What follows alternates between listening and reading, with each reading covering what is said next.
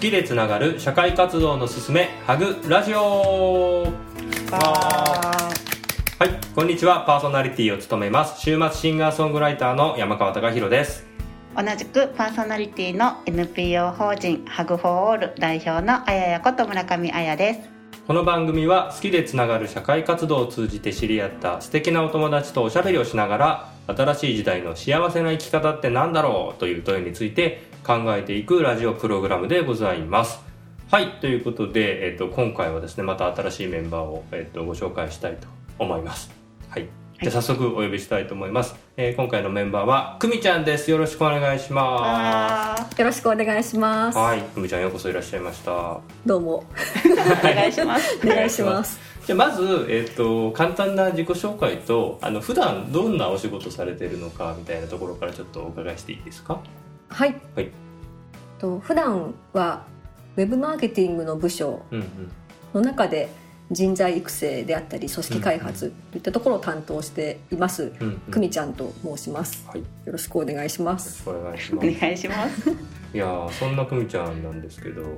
その仕事ってずっと、社会人になってから同じ仕事やられてるんですか？それともなんかいろいろ経験されてきて今の仕事してるんですか？そうですね、今の仕事になったのがだいたい2016年くらいから、うんうんうん、でそれまで同じ会社の中で、うんうん、ソーシャルメディアの運用とか、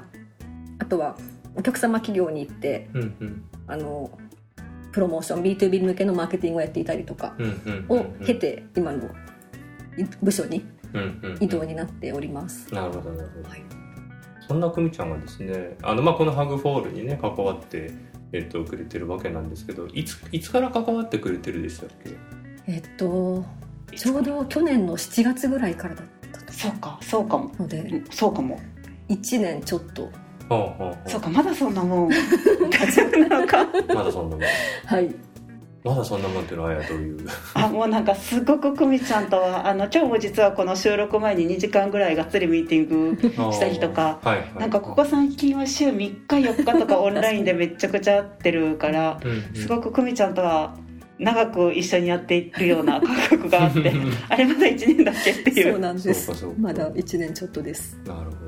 ね。それってきっかけってちなみにどういうきっかけでこのハグフォールを知って参加してくれる感じになったんでしょうか？はい、きっかけはもともとそういう何か自分が社会に貢献できることはないかなっていうのは思っていたところに、うんうん、Facebook でこのハグフォールの情報が流れてきて、うんうんうん、なんかいいなと思ってそれを見てそれを流してくれた、うんうん、知り合いの人に連絡をして、はい、でそこからあややさんと連絡を取ったっていう流れで、はい、Facebook。それってハグフォールの中の人のシェアとかなのかなんだろう。としさんつながり。そうです。としさんが流してくれていたのを。はい、なるほどね、発見して、うん、だからシェアって大事だね。やっぱりね本当ですね、うん、シェア、ね、してくれたから気づいたっていう感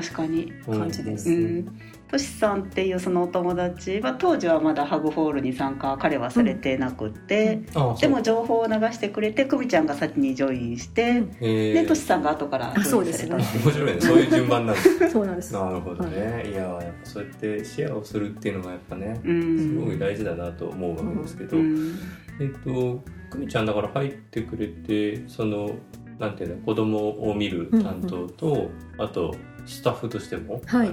ってくれてるっていう感じですよね。はい、具体的にどんな仕事をしているかみたいなのを少し聞いてもいいですか？はい、今は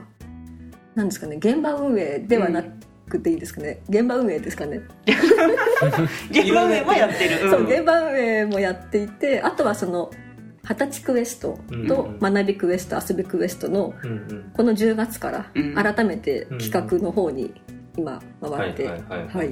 ちょうどスタートしたばかりですかね。はたちクエストの方はこの4月からもうずっとどっぷり一緒にね作ってくれてたけど、はい、子供向けのね実際どういうその対話をしていくかみたいなプログラムの名前がクエストシリーズで、それの学びクエスト、遊びクエスト、あとはその中高生向けの20歳クエストっていう、まあ、そう全部に関わってくれてるっていう。そうですね、全部にがっつりコアメンバーとして関わってくれている。なんかいきなりフル稼働で本当にありがとうございますなんですけど久美ちゃんってもともと社会活動みたいなもの、その社会貢献みたいなことやりたいってさっき言ってくれてたけど、はい、それってこのハグフォールがある意味なんていうんだろう、初めてっていう感じなのか、それとも前からやってたのかっていうと、はい、どんな感じなんですか？こちらに入る前は、自分の住んでいる区のボランティア登録をしていて、そこでは逆なんですけど老人ホームで行って、傾聴スタッフみたいなことをやって、おじいさんおばあさんの、はい、お話を聞くっていうことをやっていました。今も一応登録はしてるんですけど、もうコロナ禍でさすがにお年寄りには会えない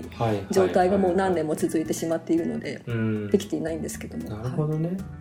はい、それのきっかけって何なんですか？なんかそのボランティアをやろうと思うことって、はい、結構なんて言うんだろうね、一歩踏み出す感じちょっとあるじゃないですか。その辺ってどんなきっかけでその老人ホームのその傾聴スタッフに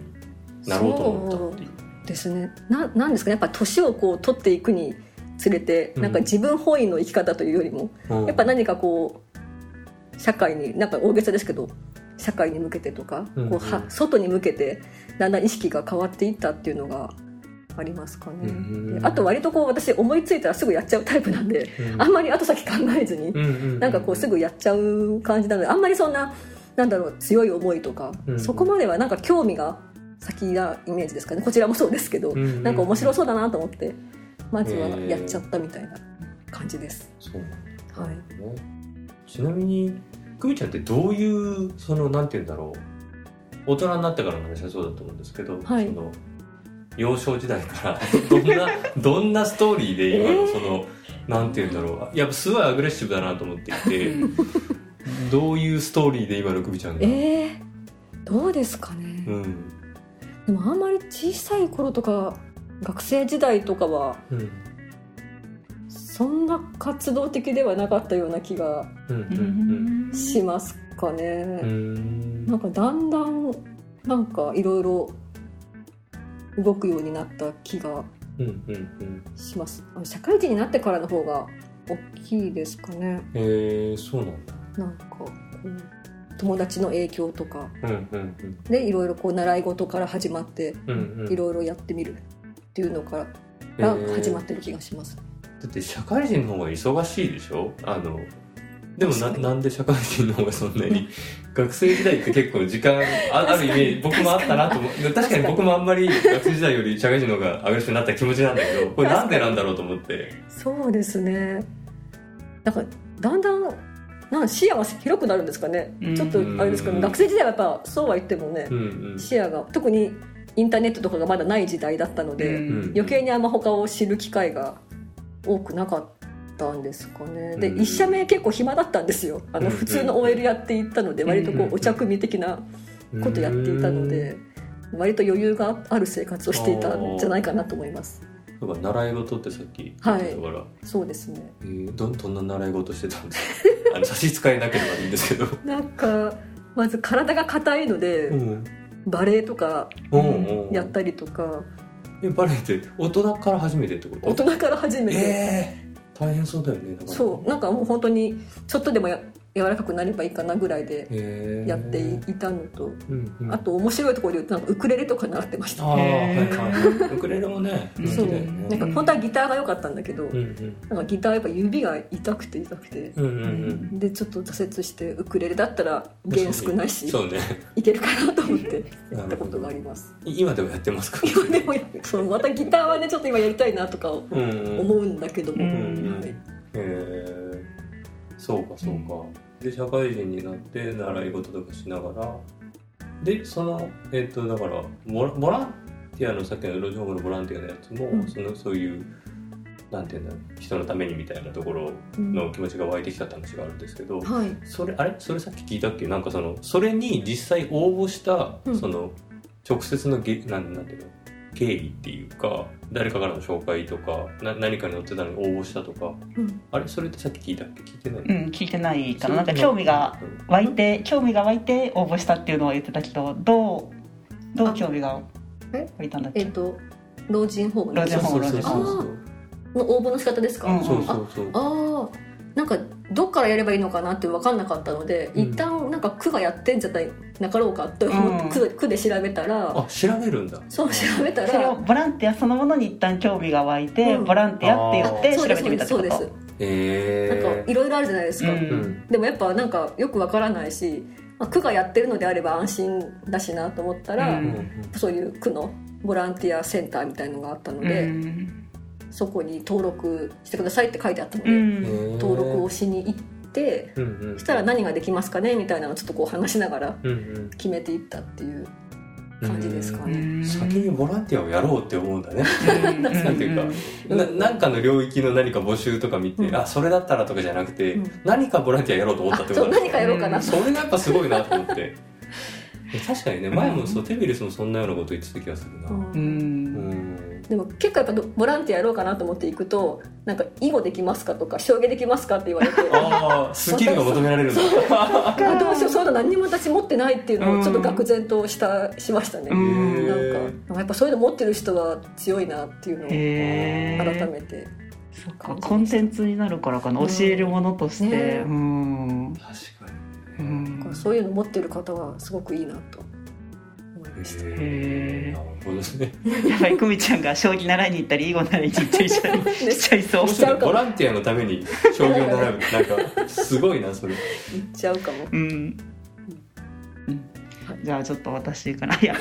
今すごい単純な興味で習い事の話だったけど、はい、今は久美ちゃん何の習い事を？あ今は、うん、毎週パーソナルトレーニングには行っていて、うん、ジム的な、うんはいはいはい、本当に体がもうまずい体硬いの気にするなよ運動不足ですし、うん、もう筋肉がもうどんどん衰えているので、うん、週に1回は行っているのと、うん、なんか最近なんか体育館で、うんバドミントンやってるっていうことで気がついて、うんうん、で近くに会社の友達がいるのでその子と会社帰り最近バドミントンやっておりますすごい健康的いいねそう結構楽しくてやったら、はい、すごいなんか久美ちゃんの1週間は結構こうハグホールが奪ってる感覚は私すごくあるのですが久美ちゃんの生活をすごく、うん、侵食してしまって大丈夫でしょうか全然大丈夫ですで大体ねチェックインでいろいろ話すので、うん、お互い何に今ハマってるかとか結構分かっていいなと思ってます、うん、確かに確かにそういうなんかあれだよねいつもその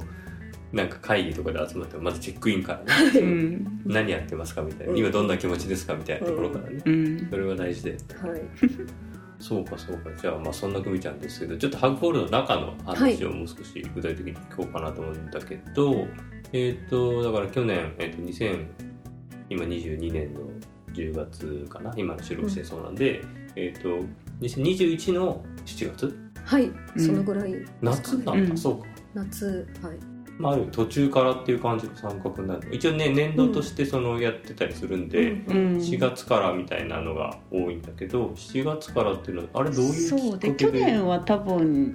もう一個2施設目の支援が始まるタイミングでもあったから去年は結構年度途中で、うん、オープニングボランティアみたいな募集のところで、ねはい、そうかそうだねはい、うんでもなんかもうね入ってくれていきなりもうそこでのプログラムを考えるチームにも入ってもらって、うん、確かにそうですねうん、うん、いきなりめっちゃ引き込んでしまったっていうそんな感じで、はい、なんか入る前の期待と、うんうん、その実際入ってみた時の第一印象みたいな、 なんかその辺ってどんな感じですか？そうですねなんだろうやっぱり思いのほかというかやっぱスタッフの力がとても必要なんだなっていうのはなんとなく入るまではこうただ子供と喋っては楽しいでいいのかななんて思ってたんですけどやっぱりしっかりプログラムが組まれていてやっぱりこの大人たちのなんですかねやり取りといいますかがとても重要なんだなっていうのは感じましたかねなんか子どもたちと実際に会うっていうのが、まあ一番大きい、なんていうのかな、本番みたいなところあると思うんですけど、はい、子どもたちと会った時の感想というか、なんか第一印象とか、その辺はどうですか？最初は結構緊張してた気がする。私いろいろ綾さんとかにもなんかねどうやればいいんだろうみたいな、はいはいはいはい、特に今まであまり子供とは無縁の世界でやってきたので、なんか接し方とか、うん、なんかいろいろ緊張してた気がします、うんうんうん。結構その担当の子どもとのその信頼関係というか、うん、コミュニケーションが成り立つところまでの、うん、その初めのところが結構ね、なんていうんだろう、そこにパワーがかかると思うんですけど、うん、その辺ってなんかどんな感じでした？その子供との会話が初めはどんな感じで、うん、どれくらいから少しなんか馴染んできたかなみたいなのって、うん、そうですね。今担当を持っているのがそのもう一つの施設の方の女の子なんですけど、うんうん、どうですかね、今担当し始めて約1年経ちましたけど、まあちょっとは距離感縮まったかなっていう感じですかね。私の方もあまり緊張せずに接することができるようになってきているので、でなんとなくこういう子かなっていうのも把握しているような今段階ですかね。子供の方はどうですかね、まだもうちょっと距離があるから、もうちょっとかなっていう感じはしてますかね。まあまあね。